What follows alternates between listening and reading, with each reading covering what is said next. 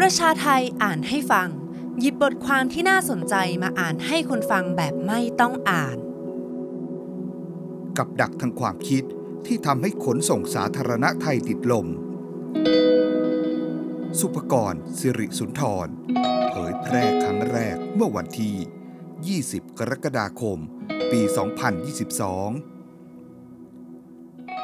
เรื่องหนึ่งที่อยู่ในใจของผู้เขียนเสมอมา คือเรื่องราวของเด็กคนหนึ่ง ที่ต้องนั่งรถประจำทาง เข้ามาทำธุระในตัวเมืองศรีสะเกดแล้วนั่งกลับบ้านที่อำเภอภูสิงห์ระยะทางกว่า 80 กิโลเมตร วันนั้นด้วยอะไรก็แล้วแต่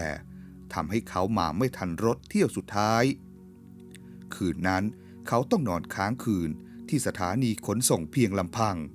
เพื่อรอรถเที่ยวแรกกลับบ้านในตอนเช้า วงเล็บ ยังมีครัวเรือนในประเทศนี้อีกมาก ที่ยังไม่มีกำลังจะซื้อรถ จ่ายค่าน้ำมัน และยังจำเป็นต้องพึ่งพาสาธารณูปโภคขั้นพื้นฐานอยู่ นี่คือชะตากรรมของคนไทยในชนบทที่ยังต้องเผชิญอยู่ โดยที่คนกรุงเทพ หรือแม้แต่คนชนชั้นกลางในเมือง ไม่มีวันที่จะเข้าใจ นี่คือเรื่องราวในวัยเด็กของโดมอติเทพ จันเทศ อดีตนักข่าวเดอะอีสานเรคคอร์ด ผู้ล่วงลับ และเป็นแรงบันดาลใจให้ผู้เขียนเขียนบทความนี้ขึ้น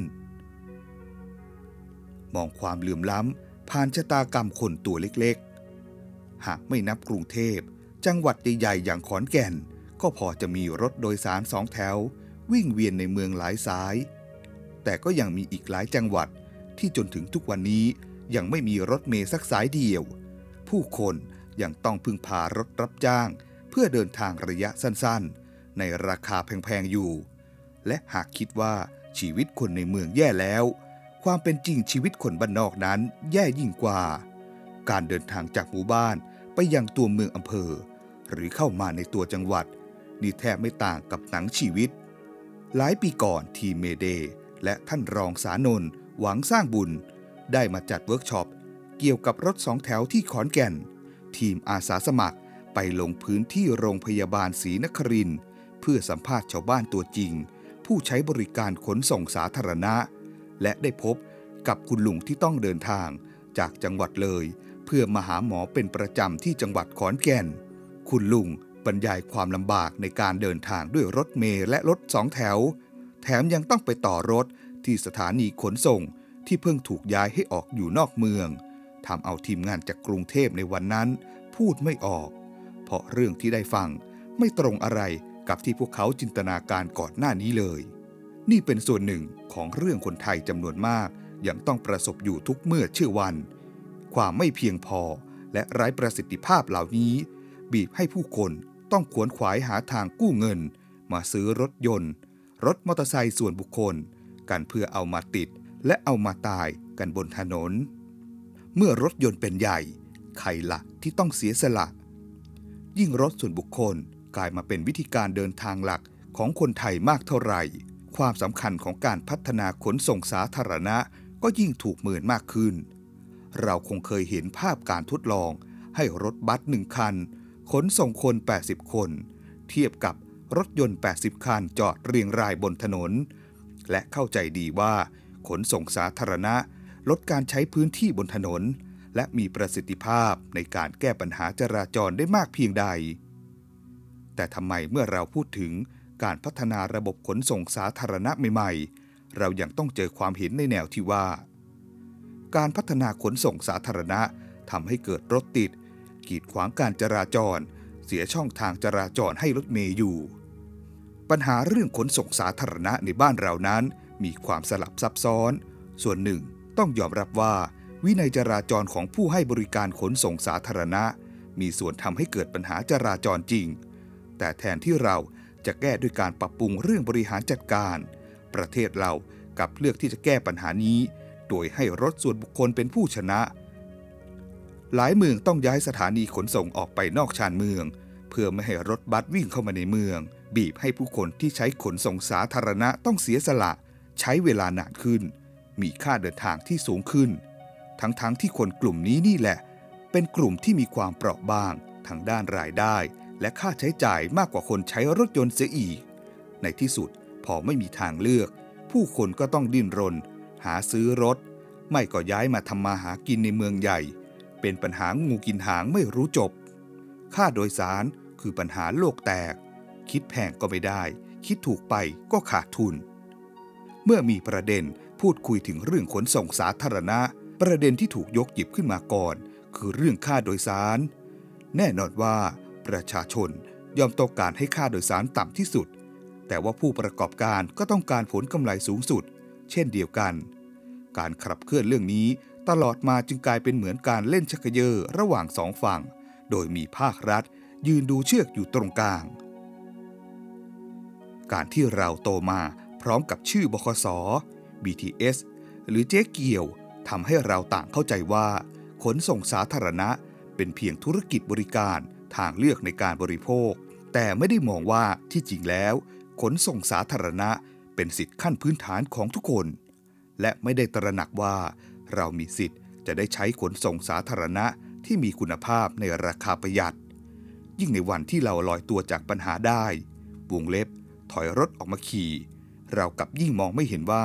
สิทธิ์ของเรานั้นถูกริดรอนไปเรียบร้อยแล้ว เราต่างลืมคิดไปว่า หากเรามีขนส่งสาธารณะที่ดี เงินแสนเงินล้านที่เราหาเอามาซื้อรถ นั้นสามารถเอาไปลงทุนอย่างอื่น ให้งอกเงยได้มากกว่านี้อีกเท่าไหร่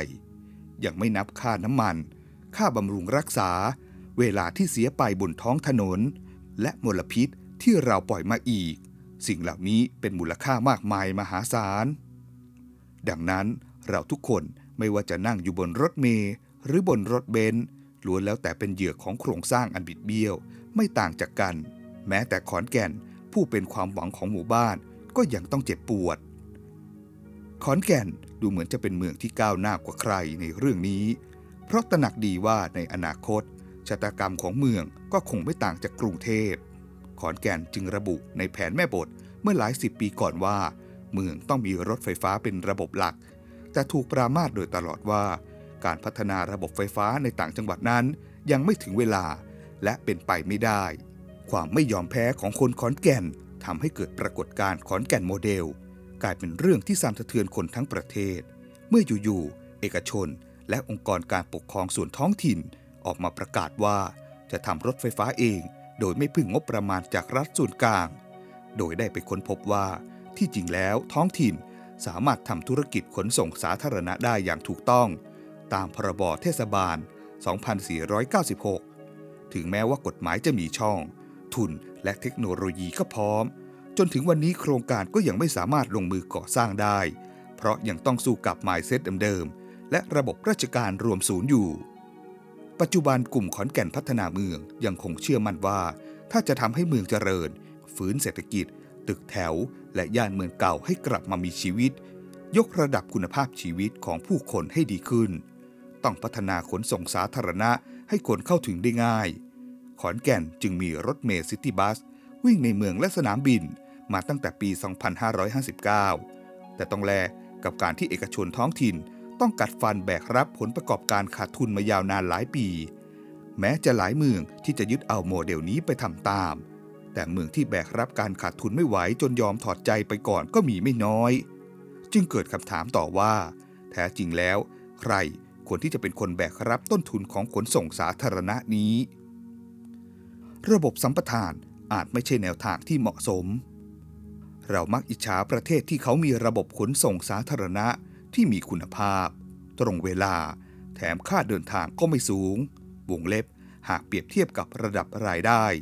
เพราะรัฐบาล วงเล็บ และประชาชนของประเทศเหล่านี้ ล้วนแต่มองว่าขนส่งสาธารณะ เป็นบริการขั้นพื้นฐานที่รัฐหรือท้องถิ่นต้องจัดให้กับประชาชน เข้าถึงได้อย่างทั่วถึงและเท่าเทียม แบบเดียวกับการจัดการศึกษา และระบบสาธารณสุข อย่างเช่นประเทศลักเซมเบิร์กที่รัฐบาลอุดหนุนขนส่งสาธารณะทั้งหมด เพื่อให้ประชาชนขนส่งสาธารณะได้ฟรีหรือประเทศนอร์เวย์ที่รัฐให้โบนัสแก่ผู้ประกอบการขนส่ง ที่บริหารงานได้มีคุณภาพ และได้รับความพอใจจากประชาชน รวมถึงสิงคโปร์ที่เอาจริงเอาจัง กับการควบคุมมาตรฐานของขนส่งสาธารณะ และยอมลงทุนมหาศาล เพื่อพัฒนาขนส่งสาธารณะในราคาถูก จะเห็นได้ว่ารัฐบาลของประเทศเหล่านี้ ต่างมีวิสัยทัศน์ตรงกันว่า ประโยชน์ที่ประเทศจะได้รับในทางเศรษฐกิจ สังคมและสิ่งแวดล้อม นั้นมีมูลค่ามากกว่าเงินลงทุน และงบอุดหนุนหลายเท่า เมื่อเรามองขนส่งสาธารณะเป็นเพียงธุรกิจบริการ การจัดการเรื่องนี้ของรัฐนั้น จึงถูกดำเนินการผ่านระบบสัมปทาน คือให้เอกชนเข้าประมูลเพื่อแข่งขัน แต่ว่ารัฐเองก็ไม่ได้มีประสิทธิภาพมาก พอที่จะควบคุมเอกชนให้ดำเนินงานได้อย่างมีคุณภาพ ดังนั้น ระบบขนส่งสาธารณะที่พอจะมีคุณภาพดี ก็จะมีค่าใช้จ่ายที่แพงมากๆ ในขณะที่ระบบคิดค่าโดยสารราคาถูก คุณภาพก็จะต่ำมากๆ เพื่อให้เอกชนสามารถทำกำไรได้ จะเห็นได้ว่าระบบสัมปทานนั้นไม่เพียงแต่ทำให้การควบคุมด้านราคาเป็นไปได้ยากแล้ว การควบคุมด้านคุณภาพ การให้บริการความถี่ในการบริการ การปรับปรุงเส้นทางใหม่ ให้สอดคล้องกับการขยายตัวของชุมชน ล้วนแล้วแต่ทำได้ยากมาก นี่อาจช่วยตอบคนกรุงเทพได้ว่าทำไมค่ารถไฟฟ้าจึงแพงขนาดนี้ และทำไมระบบตั๋วร่วมจึงไม่เกิดขึ้นสักที ประชาธิปไตยและการกระจายอำนาจคือทางออกที่ยั่งยืน โมเดลของการพัฒนาขนส่งสาธารณะที่ยั่งยืนสำหรับบ้านเรานั้น ผู้เขียนอย่างเชื่อว่า ควรเป็นโมเดลที่ผสมผสาน ระหว่างแบบสวัสดิการและแบบนายทุน กล่าวคือ รัฐต้องสนับสนุนให้มีขนส่งสาธารณะ ที่มีคุณภาพในราคาถูก ผ่านการอุดหนุนงบประมาณให้เป็นระบบ ให้สามารถดำเนินกิจการได้ในระยะยาว แต่ต้องมีโมเดลทางธุรกิจเข้ามาเพื่อสร้างรายได้อย่างเหมาะสม เพื่อลดภาระการขาดทุนของรัฐลง ไม่ว่าจะเป็นการบริหารพื้นที่เชิงพาณิชย์ การพัฒนาพื้นที่โดยรอบสถานี ไปจนถึงการบริหารรายได้จากสื่อโฆษณาต่างๆ เหนือสิ่งอื่นใดคือการให้อำนาจประชาชนและท้องถิ่น ได้มีส่วนร่วมในการออกแบบ และกำหนดรูปแบบของการเดินทาง ที่ยืดหยุ่นหลากหลาย ที่เหมาะสมกับวิถีชีวิตในท้องถิ่นของตนเองได้